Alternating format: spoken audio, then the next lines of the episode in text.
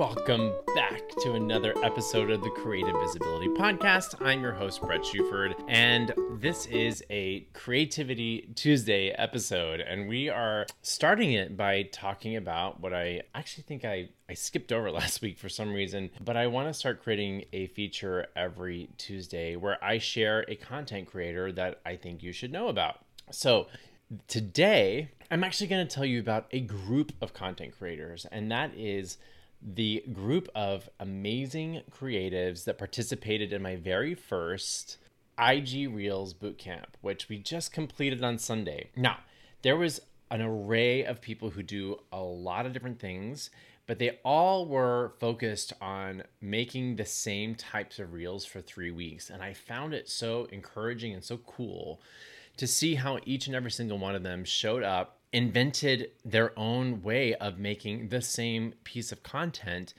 and grew their confidence, grew their following. Uh, several of them even made mo- money from the IG Reels bonus plays.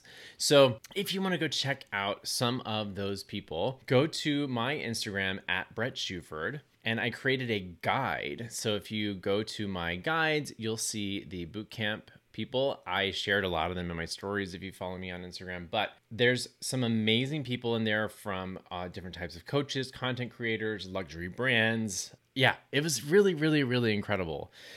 And I'm planning on doing the boot camp again. So if you're somebody who wants to participate, wants to join, make sure you get on the wait list. You can go to igreelsbootcamp.com and you'll see all the details there. Don't worry, I'll let you know more if you subscribe and listen to this podcast. Now, today we're talking about what I think are really three essential things that need to happen. Not even need to happen, must happen in your content on social media. So many people are trying really, really hard to make a sale they're trying to get customers, they're trying to sell their products, convince people that they should follow them. And you, we have to change our tactics right? So if you're an actor you learn all about tactics right? As a character that humans are always trying to change tactics to get what they want. And if you're doing the same tactic over and over again and you're not getting the thing that you want you have to change your tactics. And I think that what I notice and what I've learned in not only in my own content, but in, in observing and working with other people who are wanting to build content is that they're thinking about the bottom line or the end result of what they want to happen. And content creation is not a result producing activity, it is a process, it is a creative activity. So being able and process is messy right? It's it requires you to be vulnerable. It requires you to be seen right? So how do we do that? How do, what what are the tactics that we're supposed to take right? I had a client who we were working together and this client was making the same type of content over and over again. She was very committed. She's like i made i've committed to doing this. And she's done it for six months and i'm like but it's not producing the results you want right? Six months is enough time to sort of study and look. And she was but yeah but i've, I've committed to this and i can do it and it's easy. It's like yeah but if, if it's pointless if it's not getting you where you want to go. And what we looked at was what is she creating what is what is the message that she's giving and who's she giving it to and a lot of the messages she was giving were talking about I, right? She's talking about me. She's like, I love this quote. I want to share this inspiration to you. But you have to remember that people aren't consuming content for you, they're consuming content for themselves. They don't really essentially care about you, they're looking for themselves through you. And when we started to discuss, how do you create content that does get the results you want, that does produce impact. And you've probably heard this with other marketing people, but it's 100% true that your content should do one of three things it should entertain, it should educate, or it should inspire. It should entertain, educate, or inspire. Sometimes you can do all three. And if you can, you're probably going to pop off. Like your your reels or your TikTok will probably hit.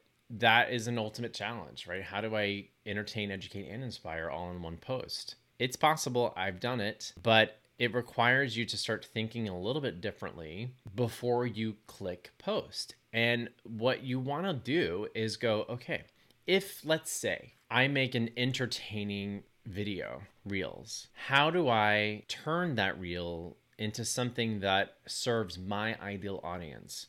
So we talk in the CreatiVisibility program about who is your ideal audience member. If I'm speaking to them directly today and in this moment, what can I create that serves them? If I've made something entertaining, how do I inspire them or educate them with it? So that you can do in the caption, you can do that in the text, right? It doesn't have to always be the whole thing right? But the other thing that I've learned that most people are doing when creating content is they're trying to make an entire meal out of their content when really content should just be an appetizer. It's just an appetizer. You don't need to give people results in your content. Stop trying to do that.